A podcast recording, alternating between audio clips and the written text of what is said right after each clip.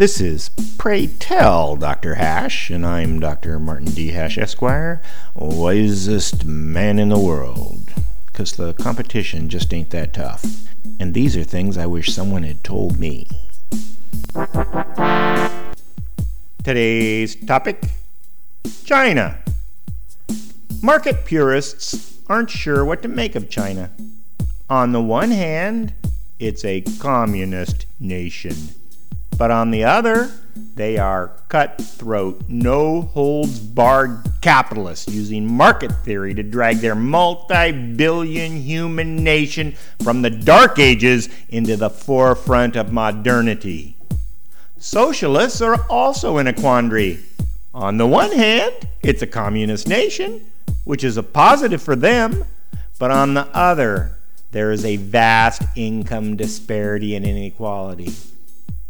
Neither of the two extremes care much about liberty nor civil rights, so China usually escapes international censure when there's a Tiananmen Square incident.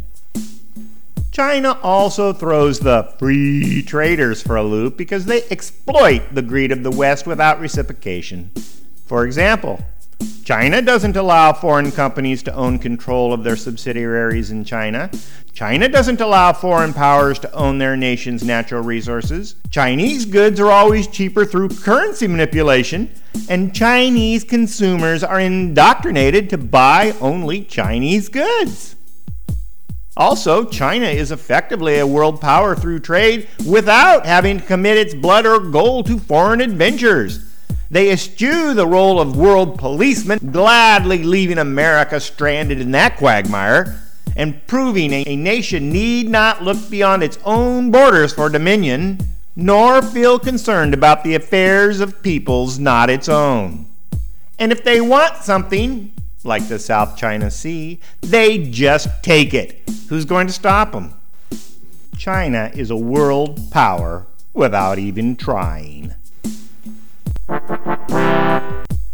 For more, see my website at martinhash.com.